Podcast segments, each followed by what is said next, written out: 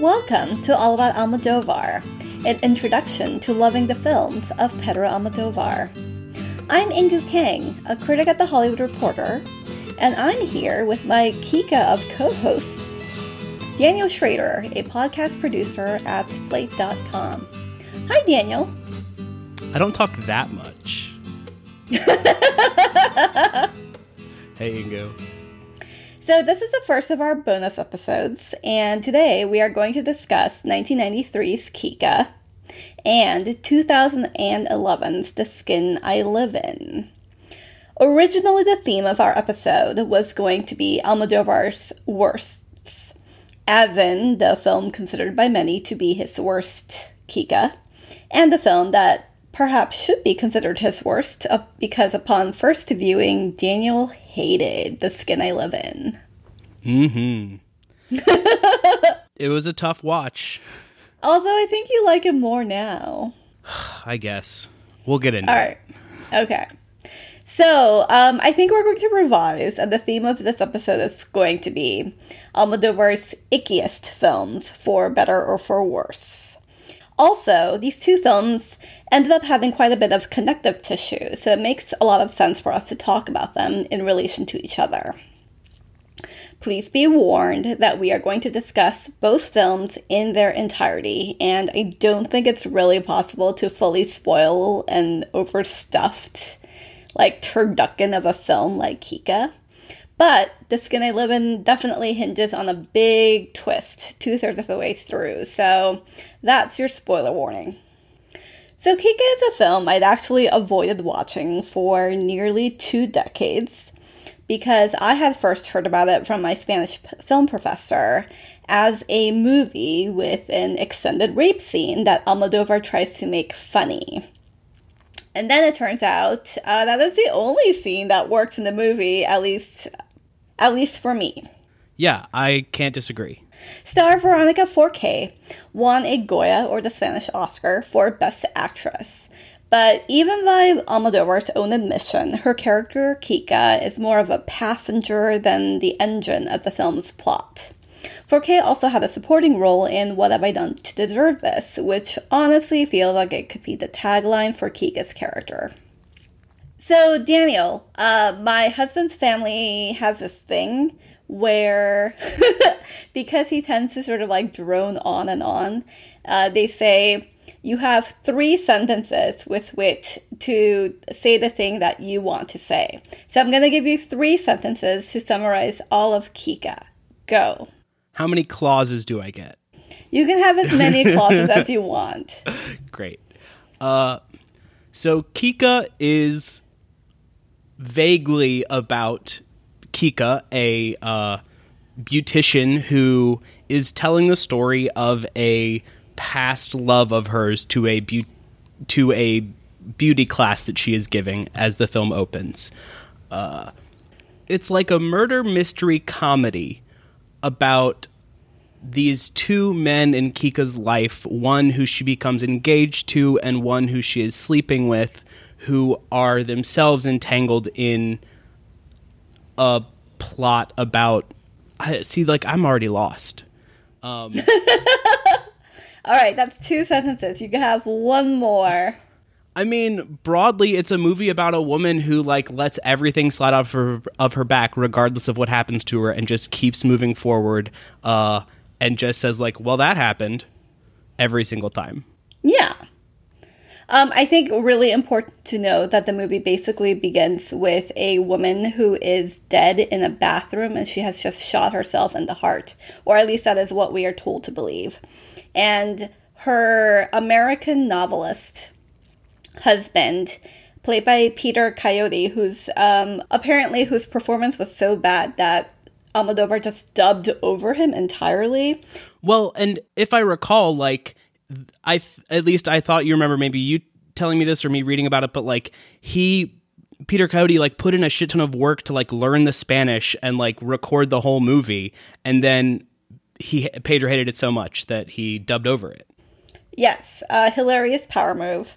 Um, and dubbed And over then- with the voice of Yvonne from Women on the Verge of Nervous Breakdown. So at one point, Kika had been sleeping with that guy. And then she ends up engaged to his stepson, Ramon. So basically, she's sort of like stuck between stepdad and stepson, which. I mean, I feel like that already gives you like a lot of who Kika is. Um, I have a really great quote about the character from Almodovar. He said, Kika is 36 and behaves as if she were 16. And I think that it's a little bit funny that we have not actually discussed a fourth character who is extremely instrumental in this movie. Uh, Andrea Cara Cortada, which basically the subtitles that we watched uh, gave her name as Andrea Scarface, but it actually means like Andrea Cutface. And she's played by Victoria Abril. She's basically sort of like Jake Gyllenhaal's Nightcrawler, but like 20 years ago. A sort of like stringer for the kind of like local news stories of like if it leads, it if it bleeds, it leads, that kind of thing. She has like the most fantastical costumes in this movie. I think the costumes are almost worth watching this like extremely messy movie for. Yeah, and the costumes were designed by Jean Paul Gaultier. They're like literally perfection. And I think that the costumes and the performance of Veronica are what make the movie watchable in any way. Yeah, I feel like it's pretty safe to say that this is probably Almodovar's worst acted movie. Like, Forqué is like wonderful, but like the guy who plays Ramon is like a complete like black hole of charisma. We already talked about like what happened with Peter Coyote. Victoria Abril is actually quite good, but she like doesn't really. But it's because she's a supporting character. Sure, and I think she like it's a little bit like one dimensional in like the thing that she's doing, which is to basically like play a voyeuristic monster who is not above, say, on her television show, like showing like a literal snuff film of like a man shooting his wife in a cemetery after he's like raped and killed their daughter. Like she's just like the worst of humanity. Of course, Almodovar um, took inspiration from American television in order to create the Victoria Abril character. Yeah, so, it's like you're watching like a a very grim version of Jerry Springer or something. Yes. And then there is like a scene where Kika is raped in the middle of the movie, and Andrea somehow gets footage of the rape and then shows it on television. What I was going to say actually about your line that Almodovar says that she's 36 but she's 16 she actually kind of says something like that to Ramon when he proposes to her and she says like oh no I'm too mature for you and he says I love mature women and then she immediately turns around and says oh but I'm so immature and he says something like I love immaturity and so like she is sort of aware of how like old and young she is, and that's just kind of like her constant energy makes up for any type of perceived age. Yeah, because there's like a pretty big. I think we're supposed to believe that there's like maybe like a 10 year difference between them because Ramon's the younger one. But he's like a very serious guy, whereas she's just sort of like a flibbertigibbet, basically. I was trying to think of like an American analog for Veronica Forqué in this. She has this sort of like statuesque height and like this like these like very soft features. And then she has this like sort of like seductive baby voice. Like i thought of jennifer tilly um ooh. I thought of like katie mixon. I think jennifer tilly's a great answer. Yeah there's a sort of like innocence to her that like is like immediately lovable I also thought of like Anna Camp a little bit. Like she also has like those like very soft features. Um, and then like that like baby voice. But I think Anna Camp is maybe I'm a very versatile. sexy baby. yeah, it's a very like winsome combination. Which I think is wait, do you have more to say about Kika? She's just really it never seems like she has a plan for anything, but is always along for the ride. Everything is water off a duck's back. Yes, she's Jinkx Monsoon. um, I think that quality also is very sort of instrumental to the way that this like extremely notorious rape scene works. Oh, it's So- only funny because of her. Yes. So the setup for the rape scene is that Kika is living with Ramon, who is rich. They have a housekeeper who is played by Rossy De Palma. And Rossy De Palma sort of like tells Kika this like very crazy story where she says, I have this like porn star brother. He's sort of like, I think that the phrase that they use is mentally deficient. Obviously, this is like 1993 politics. Um, so basically, um, she sort of says like her brother would go like raping all of these like girls in their little small town, and she wanted to put a stop to it, so she would just let her brother fuck her, and like that was like not like a big deal to her, I guess, because she wasn't like it's like a very like 1980s like Almodovarian kind of like move to say like oh like my stupid like brother with like his like mental problems. I just like let him fuck me. Like I you know like the way that one does. Boys will be boys. so we ha- watched this like weird, horrifying footage of basically these like Christian pilgrims who are like whipping their own backs and then also having these like holes punctured into their backs as part of a religious ceremony. And then it turns out that like one of those people was actually Juana's brother Paul, who comes inside Kika's home. She says like, "Oh, like take whatever you want. Like this guy's really rich. Like it doesn't really matter to me, but like tie me up and then like beat me up a little bit so that like it looks like I wasn't in on it."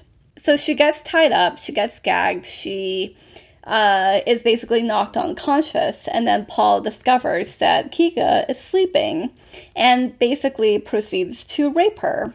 Man, this scene. I think it ba- this like rape scene basically begins with like him first like inserting like an orange slice. Yeah, he um he sits down on the bed and sees a like newspaper article with his photo on it. Next to it is a plate of like a peeled orange, and so he then takes the orange slice, sucks on it, and then inserts it into her vagina and then eats it and then crawls on top of her. Yes, and basically, I think their first lines together is she wakes up while she's being raped, and she's like, "What are you doing?" And he's like, "I'm fucking you." And it's sort of like we sort of like cut to like a different scene and then come back to it, and the scene just sort of like goes on and on and on, and it ends up being funny because she's sort of like partly trying to negotiate with him, and then also partly sort of just like sick of being raped. And so she's sort of like, when are you finishing? Like, this is so tiresome. I wrote down some of the lines. She's like, this is real rape. And she says, you are drooling all over me. And then, like, at a later point, because, like, he's already come twice, but he wants to come two more times inside her, she's At like, least. I have gotten bored of your dick. And then she like complains that like she can't go to like the bathroom and she's like you better not have given me like like a disease Yeah, like are we had, going to like- be here all day? Yes. It's like extremely that energy. And then she says at one point, like, you come one more time and then you leave because she's trying to like assert some sort of like control over the situation. Meanwhile, at some point, Juana wakes up, like, while still tied to the chair, comes into the room and sort of like watches this whole rape happen um, which sort of just like adds to its like farcical nature because Well, and speaking of the farcical nature, like he's threatening her with an he's threatening uh Kika with a knife while he's raping her, but the knife is like a butter knife. It's like a kitchen knife. It doesn't seem like sharp in any way, and so it's not actually threatening, but it is, and so that also adds to the comedic effect, I think, and that like you're saying all this dialogue that she has and i think that's actually one of the most notable parts about it is that she's talking her way through this and that's kind of how she exists is she talks through everything. She's a constant motor mouth and that's part of what makes it so funny is that like even when she's being raped she just can't stop talking. Then even like we have some cops show up at one point because a voyeur who's been watching Kika from across the street or whatever for who knows how long calls in that she is being raped and the cops are like i don't know. Should we go? Should we not? One cop who's like yawning the whole time is talking about like how he's gotten plastic surgery and should i get collagen injections in my lips or whatever? And the other cop's like no we're gonna go do this. We're gonna figure it out and see what's going on. And they get there and they run into the room too. And so now like everybody is in the room together and they crawl on top of Kika and Paul and are trying to pull him off of her. And it's just like it does like feel a like a three person operation because he's just like this like energizer bunny sort of like like jack like hammer type of like fucker i guess. And so like they have like a really hard time like pulling him off of her.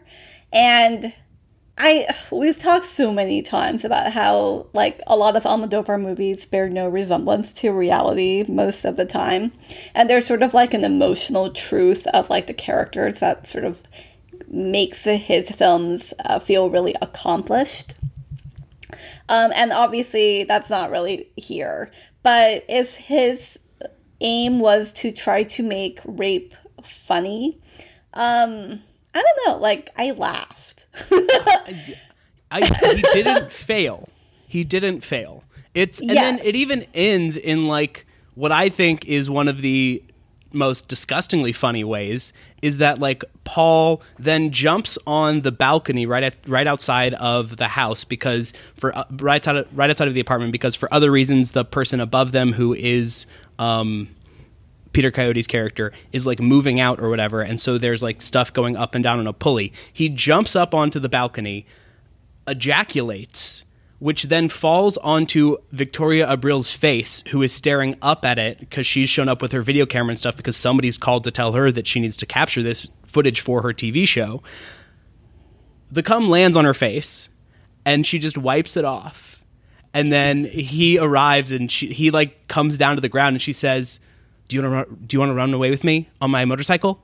And like is totally unfazed by just like getting ejaculated on. It's very funny in such a weird way.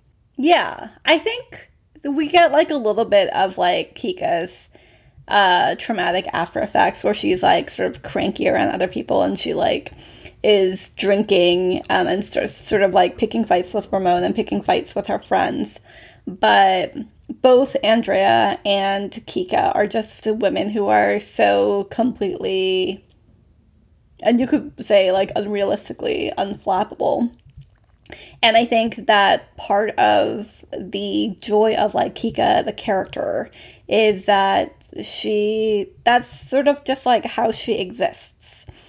Uh, should we talk about sort of like the dead endiness of like every other aspect of this movie? Oh, totally. Um, I think that like there are so many plots going on in this movie, and yet Almodovar gives us like the worst payoffs of every single one. That it's just like really a disappointing watch by the end of it, because you're like, wait, I sat through two hours for this. Yeah. I mean, like, I think the movie sort of like sets you up in the very first, like, in basically like the first five minutes of the movie that Peter Coyote's novelist character probably did murder his wife and like framed it as a suicide.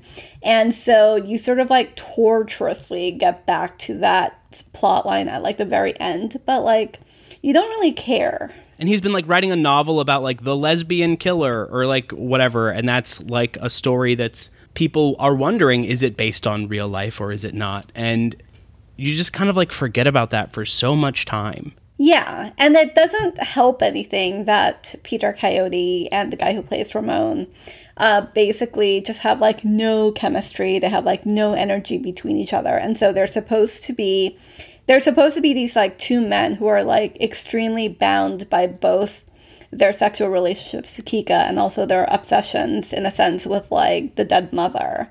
And like you don't really get any of that. And so this movie sort of ends a little bit like Hamlet where except for Kika, like eventually everyone ends up dead. Like the Thank novel the novelist and Victoria Abril's character sort of like end up killing each other.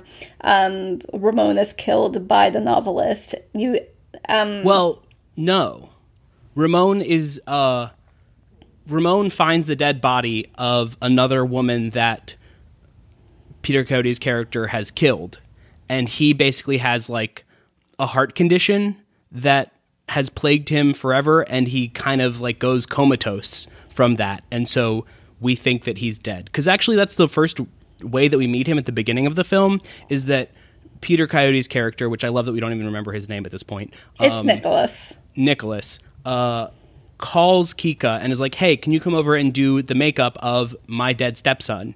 And so she arrives to do that, and it turns out that he's actually alive, and that's how their whole relationship starts. So Kika arrives at this country house where all of these murders are happening, and Nicholas, I guess, has put Ramon's body on the bed and just figures, "Oh, he's dead. Great. I don't have to worry about that." Though of course, like if I had had a stepson who had a heart condition, I would have just put a put a bullet in him just to be safe.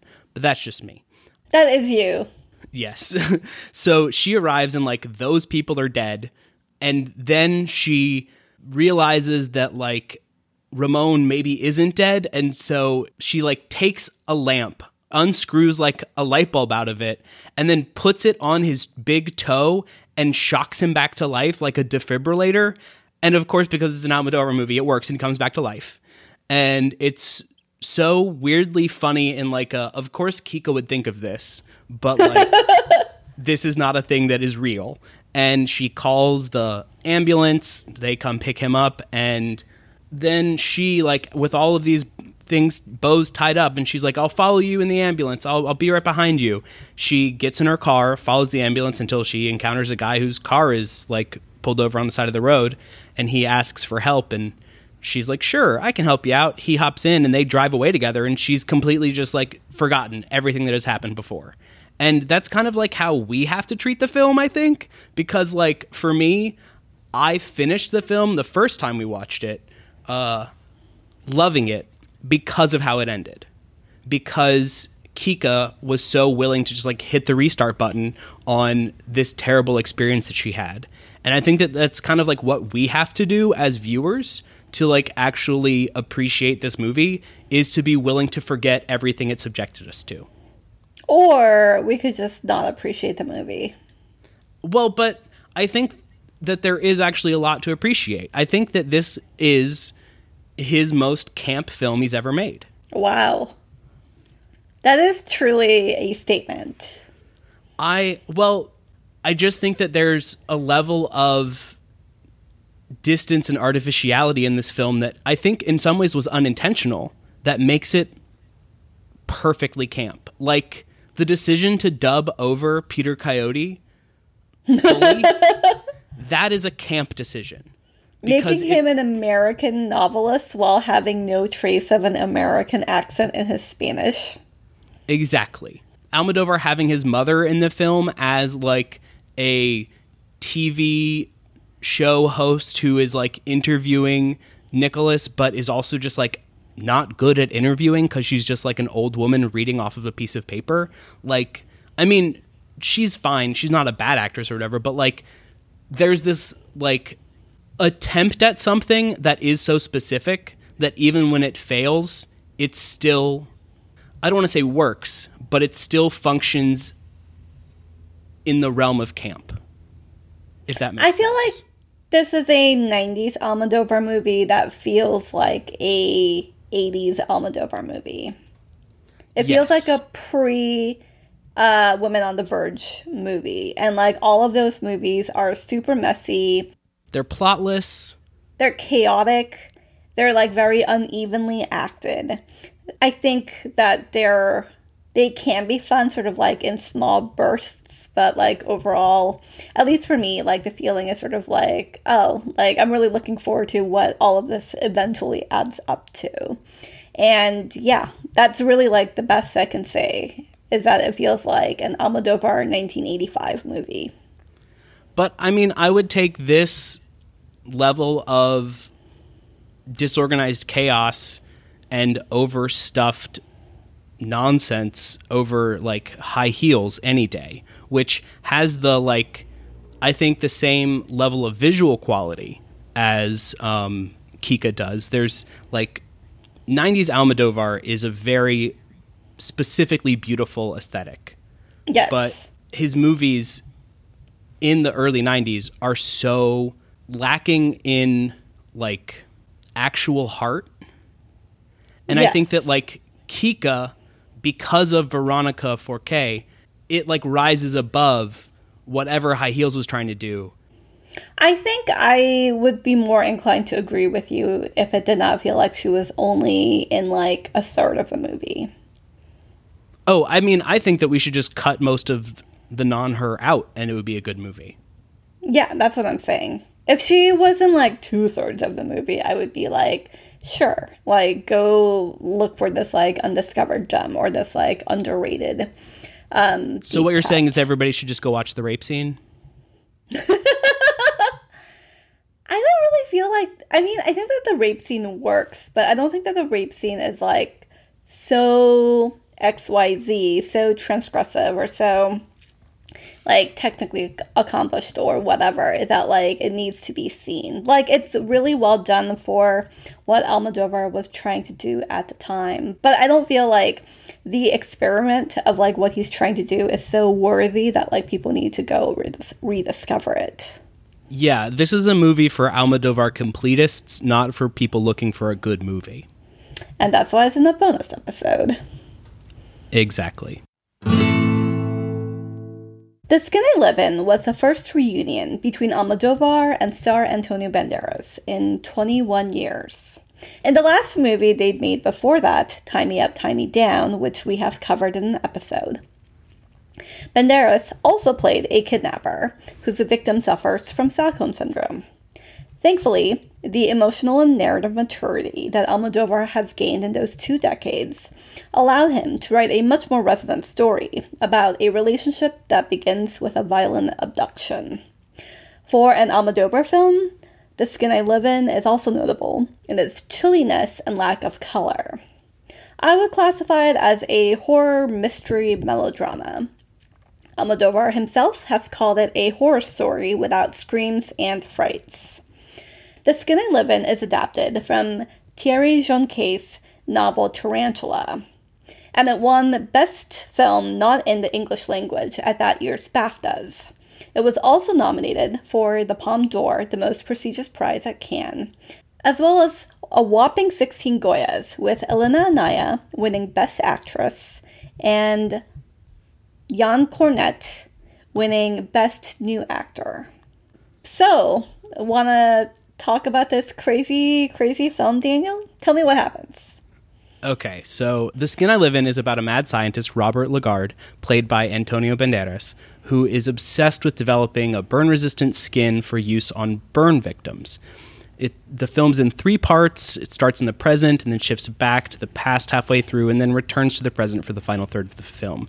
As it opens, he has one patient or prisoner, Vera, played by Elena Anaya, on his estate who he is testing these pig derived skin grafts on to prove their effectiveness. While he's away one day, his housekeeper's son tricks his way onto the property, ties up his mother, the housekeeper, played by Marisa Paredes, and rapes Vera, mistaking her for Robert's late wife with whom he had an affair. Robert comes home and shoots the rapist in bed, saving Vera. In the film's second section, which shifts back to six years ago, we learn that the reason the doctor is so interested in skin is that his wife became covered in burns after running away with the housekeeper's son and then got into a fiery car wreck. When she finally sees how grotesque she looks from these burns, she throws herself out of a window to her death, a suicide witnessed by her preteen daughter Norma, played by the terrible Blanca Suarez. Norma is never the same again. A few years later, she and her father are at a wedding where she goes off with a boy, Vicente, played by Jan Cornet, into the garden where he tries to have sex with her. Midway through the sex, Norma starts to say no, but Vicente doesn't get off her. She bites his fingers hard and won't let go, and he knocks her out to free himself. When her father comes upon her unconscious body and rouses her, she begins screaming, convinced her father is the one who sexually violated her. She becomes increasingly troubled and ends up killing herself the same way her mother did, throwing herself out of a window. Intent on getting revenge on Vicente, who he believes raped his daughter, Robert kidnaps him and operates on him, giving him a vaginoplasty and eventually transforming him into the image of his late wife with the new name Vera. After years in captivity, Vera convinces Robert that she wants to be with him and he should give her more freedom.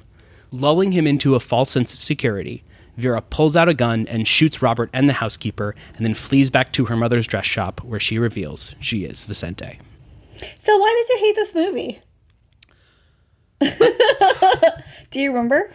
Yes, and I've actually I remember. So I've now watched this two and a half times because Okay. before we watched it together the first time, I started it on my own and quit at the scene where Norma gets knocked out and wakes up and thinks she's being raped because I was just like, this is disgusting. There's too much rape happening. I don't really love this. It's just makes me uncomfortable and is gross.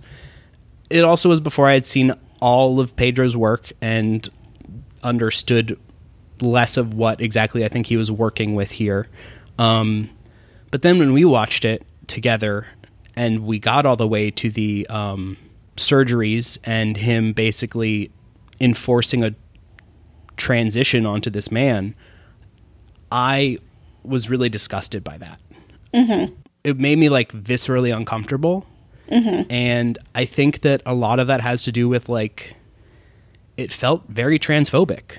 And like, I still think that like that came through in the second viewing that we did where where I actually ended up liking a lot of the movie this last time we watched it just like 2 days ago um or just yesterday but I still think that what I felt was unaware transphobia of the film really makes a lot of the rest of it more rotten than it should be.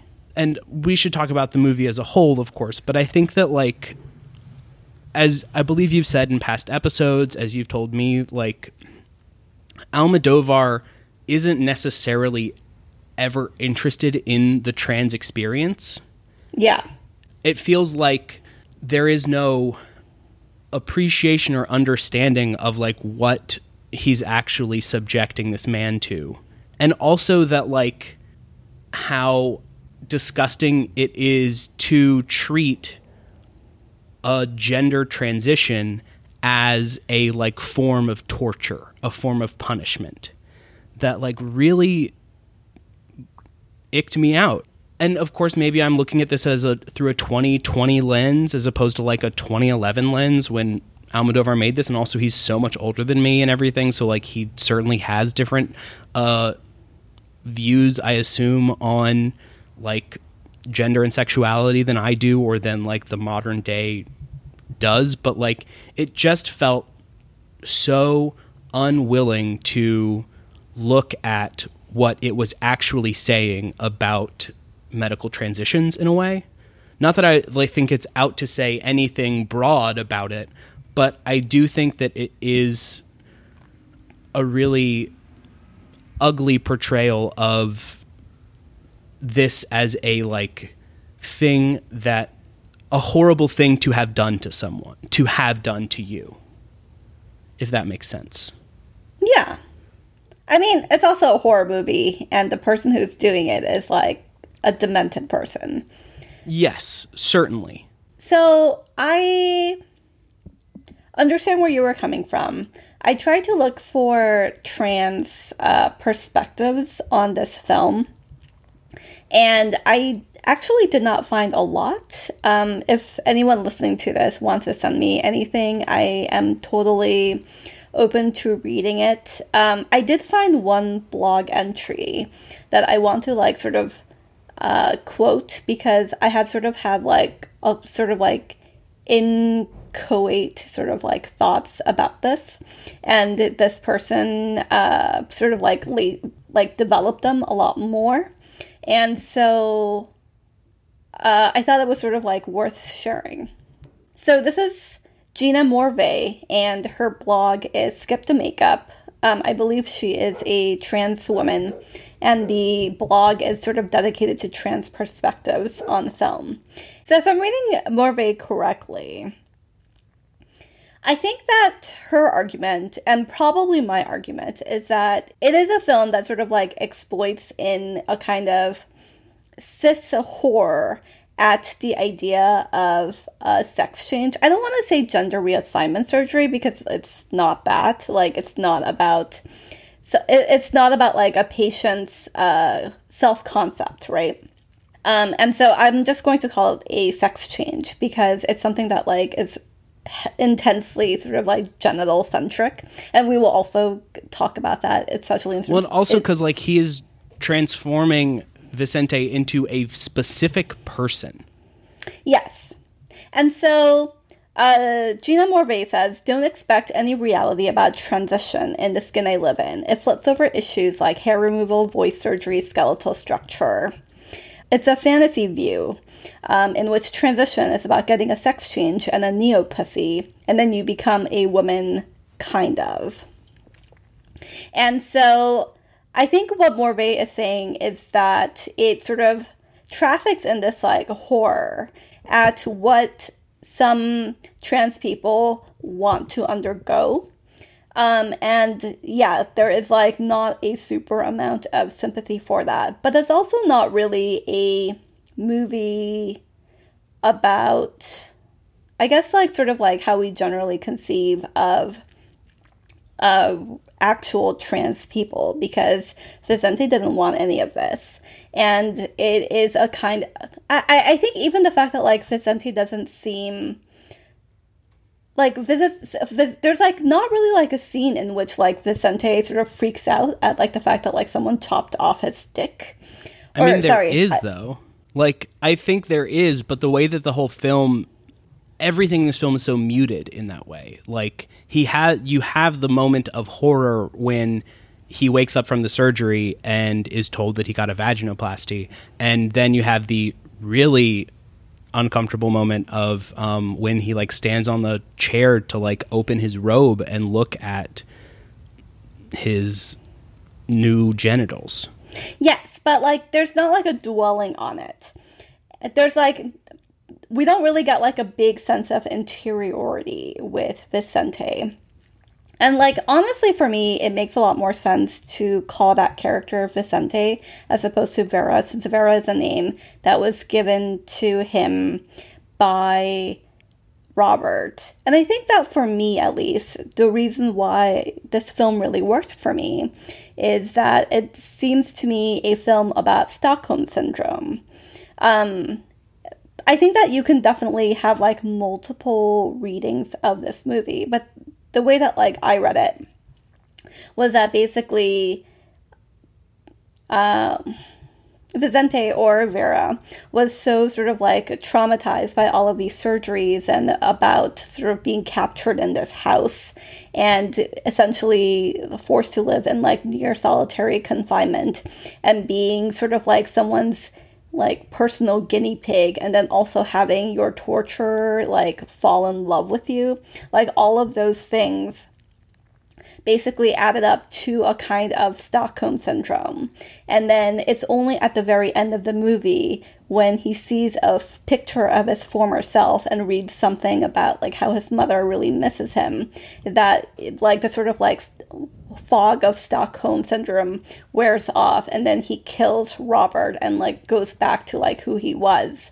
Um, and so even though he has sort of like the body, I guess, of like a trans woman, I don't really feel like he ever sort of like I, I, like we don't get like a sense of like you know what kind of pronouns Vicente or Vera prefers. Like, there's sort of like very little about like this person's gender identity.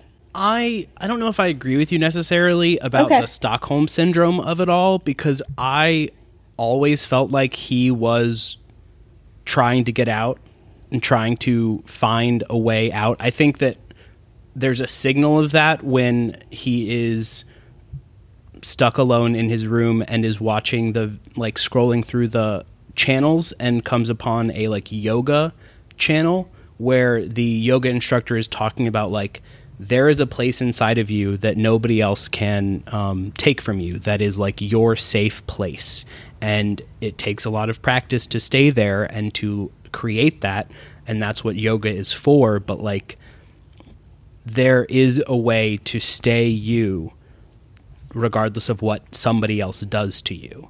And I think that like that's like a point at which like we agree about our readings of the film because it does seem to be about someone who is sort of like has all of these like external things done to their body and like forces them to like not only be trapped inside this house but like trapped inside a body that they don't want. And yet like the core of them is like ultimately the same. And like by the end like they get to sort of return to like the place that they call home. All this said and like I, I still viscerally react to the way that the sex change is forced upon him i still think that actually this is a very good movie wait that's not where i thought the end of your sentence was going to land i'm so confused Wait, okay. So I also really love this movie, and I have now seen it three times. I saw it for the first time when they came out in the movie theater. I remember really not liking it, and part of that really is because when I go to watch an Almodovar movie, taste. I want to see red. I want to see colors. I want to see beautiful eyeliner. Like you know, like you want all of that like classic Almodovar stuff. Like you want all of the classic Almodovar visuals. And what you get here is basically gray. And then you get like a bunch of like flesh tone dolls and like weird giant balls made out of cloth. And you're just like, wait, like this is not what I signed up for. And of course there's it's a beautiful movie, but it's also just so chilly and even though it's extremely elegant, it's, you know, like compare it to something like Volver and you're just sort of like, what is this? Like, like whatever like crisis you're like going through, like get over it. Um, anyway, I saw it for the second time. I think like last year when we watched it together, and then we and then like yeah, when I rewatched it yesterday for the third time, I just sort of fell in love with it because I think that so Almodovar has gotten some criticism within Spain for sort of like being very divorced from reality. Again, like we've talked about this so Gasp. many times, where his movies don't really take place in a sort of contemporary Spain. I think this movie makes that extremely unavoidable. Like the whole movie sort of takes place in Toledo, which is this medieval town of like an hour outside of Madrid. It was shot in Galicia, but the point is that it sort of looks, it has this like, uh, like very old fashioned, almost fairy tale castle uh, looking environment. I think Robert's own house, in which he's sort of like the Dr. Frankenstein slash like Dr. Moreau um, figure. He's basically sort of like a fairy tale monster, right? Like where he's just like bringing in these victims and like experimenting on them. Um, and so I think one of the re. I'm just going to lay it out there. I am a straight cis person. I am not going to understand like the full spectrum of like the queer experience. But I think one of the reasons why the trans stuff sort of like bothered me less is that it seemed so much it seems so divorced from real life trans experiences are like it doesn't even seem to take place in our time even though it's technically set in 2012 uh, because all of these things sort of just like refer back to fairy tale imagery or sort of yeah to a sort of like non-realness yeah i mean it's it is certainly a version of Beauty and the Beast. Yes. And like we get these like Robert has these like beautiful odalisks everywhere where you and so much of this movie is just about like this sort of unfortunately timeless quality of men wanting to like make women into like what they want them to look like. Like Robert is basically creating what he clearly thinks of as sort of like a piece of clay and like modeling him into like what he wants to see.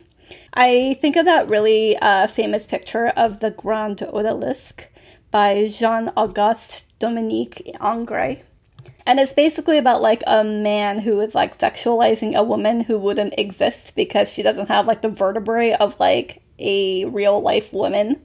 And even when you see Vicente working at his mom's dress shop, it's sort of all about like this man who is like dressing a mannequin that has no face and yeah, you basically just have like a bunch of depictions of like women who are sort of like dressed and posed in a particular way. And like they have no faces because they're props, they, are set pieces. Yes, and I'm sure you're going to make a joke very soon about like what Almodovar is doing is like autobiographical. But yeah, to me, it seems so much less about like a trans experience than like commenting on sort of like like how men sort of like mold women and then fall in love with like the images that they've made. And maybe I'm taking like maybe I'm sort of like forcing a more heterosexual reading on a queer film and like that's certainly possible. But I guess like that's what sort of stood out to me. See, I would actually agree with you and I think that like this is actually more of a heterosexual film than a queer film in in any way. Like I, I think that Almodovar certainly always traffics in the uh, his idea of woman as opposed to like women's actual experiences a lot of the time, and um, this is maybe in a self-aware way, maybe not, like highlighting that. Um, and actually, this painting that you're speaking about, um, the Grand Odalisque, reminds me a lot of Kika, actually, the rape scene in Kika, because uh, during that scene, there's a pan up to the like painting above their bed, and it's very similar to this. Yes, it is. And it's very much just like the image of the idea of woman or whatever. And actually, I think like the rape scene specifically, it seems like Paul, the guy raping her in Kika, is like he doesn't necessarily even care who he is raping, just that there is something there to rape. Just yes. that there is some woman shaped thing to have sex with, which is why he was willing to have sex with his sister. And I think that like that is kind of mirrored in this film with like Robert it seems like almost even forgetting that the man that he is that he has subjected this sex change to that he is now having sex with regularly, it seems. It seems like he has almost forgotten that this is a man. He's forgotten that this is what he believes to be a man who raped his daughter. Yes. Like he is falling in love with this creature that he has created because he doesn't remember or do- doesn't want to remember the like actual horrors that he thinks this man committed. Yeah. I mean, that's one of the other things that I really found really notable about this movie. Um, because it is like in many ways a kind of rape revenge movie where Robert like avenges what he thinks is his daughter's rape by basically putting like the supposed rapist in like a position to also be raped uh, by like giving him a vaginoplasty. And then you sort of like have like this sort of like more classical kind of rape revenge film at the very end with vera avenging herself or vicente avenging himself. But either way i mean that's also not like a classic rape revenge scenario. And so i think that like those tweaks to that formula are really fascinating and sort of like what really stood out to me. But I also so Amy Schumer has this like phrase called like a grape, right? Where it's sort of like a gray rape. Which is sort of like what happens between Vicente and Norma Roberts' daughter, where it's not really quite clear like where the sexual assault begins because Vicente is from Norma's perspective, like maybe it's raping her, uh, but also like Norma seems extremely confused and doesn't know what she wants until she finally does decide like she wants this to stop. She's so naive and sheltered, it seems, by her father that she doesn't even know what's happening. She and Vicente, on the way to the tree where she gets assaulted, basically, she they're having conversations past each other where like he's asking her what pills she's on and she's telling him like here are all of these psych meds i'm on whereas he's like oh no what he thinks he's asking like what party drugs are you on yeah and he's I think like pretty like clearly like meant to be like very high and like not really knowing what's going on. Although how he gets on that motorcycle afterward, that's a different question. And so, yeah, this is sort of like like a classic case of like grape, I guess. Um, but it also sort of like I think talk to her at like a lot of this where you, there's so much sympathy for Javier Camara's character, who is absolutely a rapist, but like sort of a big chunk of that movie is geared toward giving him as much sympathy as possible. And I thought this was sort of a little bit in that same vein of like, what if like we're sort of like too hard on the rapists or like the guys that we think are the rapists, which, which I think, think, is what like what is Almodovar trying to talk about here? uh, I mean, there's also like the defense of Roman Polanski, who it's like a whole other issue. But yeah, I think that even like outside of like the trans stuff, sort of like looking at this as part of like his larger work of like who he wants to give sympathies to, you know, it's not great. This is certainly a trope that he keeps coming back to. Um, it's a complicated one, and it's not my favorite tendency of his. Um, and that's what I will say about that. I I will agree with what you said about that. um, I would love to get back to the um, the chilliness, the coldness of this film that you talked about because I think that there are a number of connections that we wanted to make between this and Kika, and I think that that's one of them actually is the Kika feels so warm and so full of life and bubbly. And uh, this one feels cold and distant and not not full to the brim with energy in the way that Kika is. Obviously because one's a comedy and one's a horror drama. But like I think that can even be seen in the amount of dialogue each of them has like Kika is overstuffed with dialogue. Like the translation we watched clearly didn't even have every single line of dialogue translated because the text would have gone by so fast that we couldn't have even read it all. Whereas like in The Skin I Live In, there are such long stretches between dialogue at times. And I think he this is probably something that Almodovar developed during his 20 years or whatever that he had between these films, but his precision of dialogue is just so much more effective in The Skin I Live In because of its sparseness, as opposed to Kika, which part of what makes Veronica Forqué's character work so well is the denseness of dialogue that she has. But I think that, like, that also then loses the viewer in a way that the sparing dialogue in the skin I live in keeps us kind of entranced because every sentence might mean something. Everything like there's so much more Pedro speak in the skin I live in than there is in Kika. Hmm.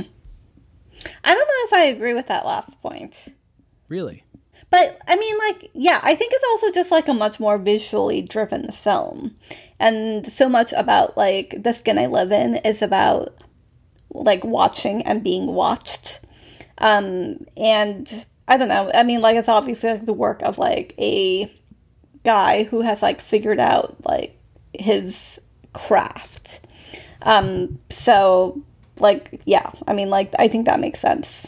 And I like think it's also interesting the I thought that the skin the skin I live in is a beautiful movie. It is so well done.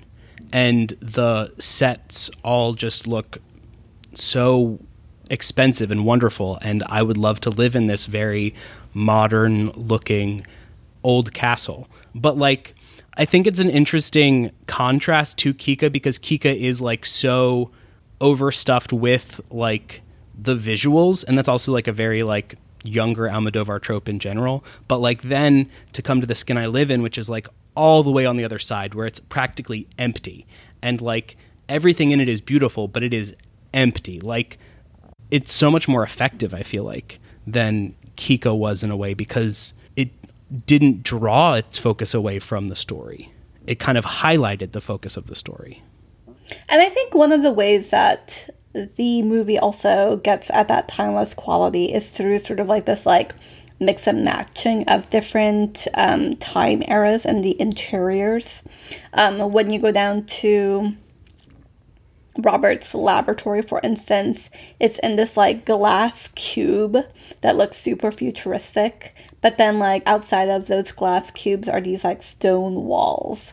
And then if you go into It's like been his- like retrofitted for Yeah. the yeah. And if you go into like his living room, for example, all of the furniture is like very contemporary and like very colorful, but then all of the walls are like very Victorian. And so, yeah, there is sort of this like outside of time quality that we've been talking about. Did you find the rape? Uh, let me uh, specify which rape. God. Jeez. The one with uh, the Tiger Man. So there's like a scene. Zeca.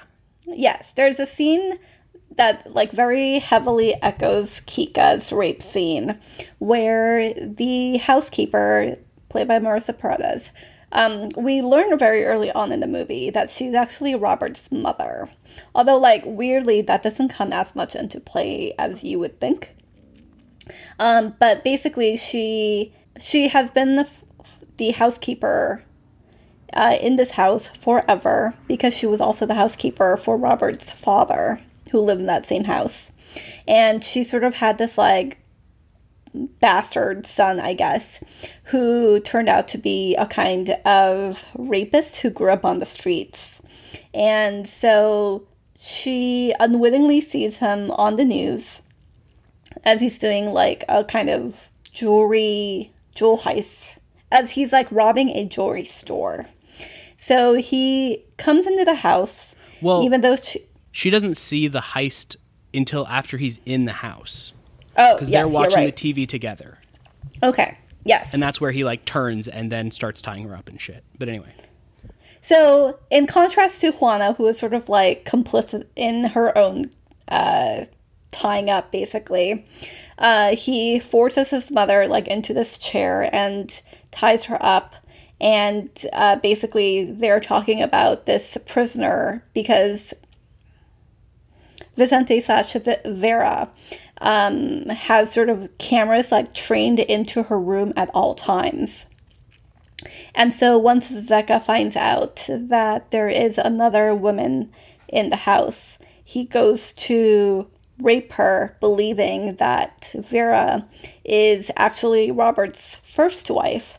And for me, there was this like weird little, like a frisson of humor where he is completely convinced that like she is his dead wife. And so he talks to her like he knows her. And Vera is completely confused about what's happening. And there's a sort of like similar attempt at a kind of like negotiation because Vicente slash Vera like wants to get out of this house and is like, let's run away together. Um, but the fact that like there is this like complete disjunct between who he thinks she is and like her confusion at like him talk like saying like what she thinks is like complete nonsense to her. Like that was like a little bit funny. Yeah, I don't know if I found it funny necessarily, but It wasn't like laugh out loud funny. No, but it was a good like twist, a good turn. Because also, like we're talking about this film as if you know the twist at the beginning. We don't. So like when you first watch this film, you don't know that Vera is actually Vicente and so part of me was like when I I remember first watching this and thinking like, "Oh, wait, is this his dead wife? Like is Robert keeping her locked up for some reason that like is good for her that like she needs to be protected in this way or something and is like protecting her from herself in a way that like we don't yet understand." And so that does I think also add to I don't know if I would say the humor, but like the curiosity of it all. Yes. I, I think that you're right in that like it's only quote unquote funny if you watch it like the second time around. But I also did find it like eh, mildly amusing, which sort of like ended up being another parallel in like the rape scenes. And of course, there is certainly the touch of humor that he is in a tiger costume. And is Yes. like he's legit wearing a tiger costume because it's like carnival or something. Yes. And it's that is humorous. Like he's like in a tiger costume while like the rest of this house is like super cold and super austere and they're just like surrounded by weird little like flesh colored creepy dolls including vera Exactly. one thing i did also appreciate about this film is that so much about like this film shocker is about skin and Elena Anaya, like throughout the movie, just has like this like perfect, completely poreless, completely almost featureless skin. And Kill me. I think that's like the kind of thing that like we get extremely used to watching. But everyone around her, like nobody else around her really looks like that. I mean, like Norma does like a little bit because she's younger, but like this is like Banderas in his like the early ages, the early years of his sort of like more craggy face. Um, But And- hot as always. Of course, Marisa Paredes is like an older woman at this point, and so And like then the Zeca has the face scar. yes, and so like the characters around, uh, even like Vicente has like this like gross wispy facial hair. Okay, but he's hot too. I didn't say that he wasn't. I'm just know, saying that like everyone sort of like more or less looks like a normal person. And then you have Elena Anaya's like very surreally poreless skin. And so it sort of like takes the kind of thing that we expect from a movie or from like what an actress is supposed to look like and creates like a sort of uncanny valley effect to it, which I thought was like very smart. Yeah, I think that that's very apparent in like the scene early in the film where uh Banderas' character is cutting out like a swatch of skin to lay on top of this like body form that he has that is her body form that then it like that is as smooth as she is and it kind of fades in but like from the body form to her in that scene that is like so seamless because of how like perfect her skin is that it she almost feels unreal Yeah, and then I think he like takes like a I don't know like a creme brulee torch or something at one point to her leg, and it's like, can you feel this? And so there is sort of this like i mean i'd let antonio banderas burn me like that there is sort of this like skepticism, I guess, of like this type of like cinematic skin, which I thought was like cinematic. I'm leaving. Bye. That's the end of the podcast right there. Cut it out. Great. Well, I will finish this podcast on my own. I would like to talk about how Ingu Kang is a terrible person and friend that I've never actually liked, and I will publish this so everybody knows it. That's fine. Great. Anyway, sorry, you're saying the Skinematic universe. Um, Yes, the Almodovar cinematic universe. Um, yeah, I just thought that was. Oh my god, it really wasn't that funny. What's wrong with you? sorry. So I think there's one last thing we need to talk about before we wrap up our discussion of these films, and that's the ending of The Skin I Live In, which I think has a lot of connection to the ending of Kika, which we'll get into. But the way The Skin I Live In ends is that Robert and Vera, or Vicente, are having sex in Robert's bed, and she says she needs lube, and that there's some that she bought some lube earlier that day when she and Marisa Paredes' character went out on the town because Robert was trying to like trust her more. So she runs downstairs and grabs her purse, which has lube in it, but also has a gun. So she comes back upstairs and he is just like calling down to her, like, Vera, where are you? Come back up here. Because he's just like a horny dude who wants to fuck her. And she comes back upstairs and he's like so dumb at this point. Like, Yes. he is clearly so like horny that he can't think about anything else because welcome to men. And so she walks in with her purse and just pulls the gun out and shoots him and kills him. And then Marisa Paredes' character wakes up and is like, I heard something, and grabs a gun herself and goes into uh, Robert's room to like check on him. And Marisa Paredes' character gets killed too. So then Vera or Vicente flees and goes into Toledo and goes back to his mother's small dress shop where he walks in and speaks to Christina, who's the woman working there, and his mother, and they obviously do not recognize him. And so he has this like very emotional scene with Christina where he confesses that like I am Vicente and has to kind of prove it by showing a dress that he had like made for her or something a few years prior that he was wearing. And it's this beautifully moving scene f- that for all that I was really disgusted by the earlier part of the story and I think that's actually what colored a lot of my opinion of the movie over, overall. What stuck with me at the end of the our first watching of it and yesterday is how beautiful the ending is, how moving it is that like he is able to go back to his mother and his home. It is funny because both Kika and Vicente flee these like houses, these like big like manors basically, like full of dead bodies. Everybody and, dies and they get to be happy. Yes, and Kika is like I'm just gonna go like to this random wedding, like with a stranger that I've never met before because that's who Kika is. And Vicente is like, I'm going to go back to my mom's dress shop because that's obviously what makes sense for the character.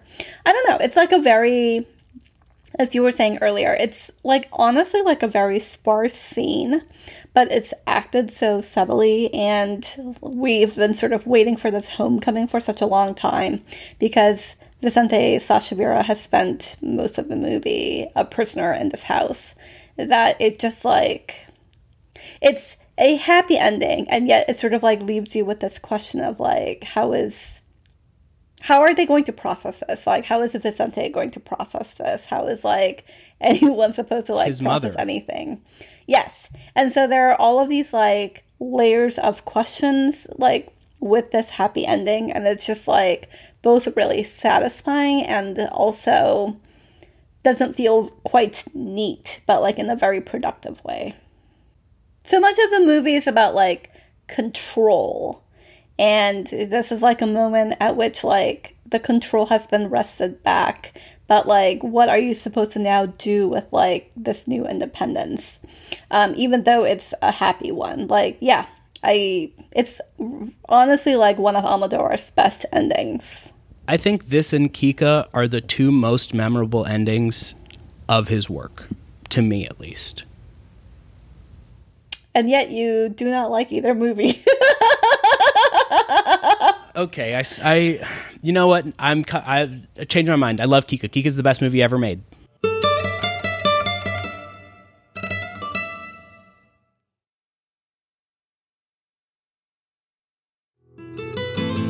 Thank you so much for joining us for this bonus episode of All About Almodovar. If you have any questions or compliments only, um, you can email us at allaboutalmodovar at gmail.com. I'm Ingu Kang. I'm Daniel Schrader. And if you're ever fleeing a house full of corpses, please do not run over to my house. But you're welcome to come to mine.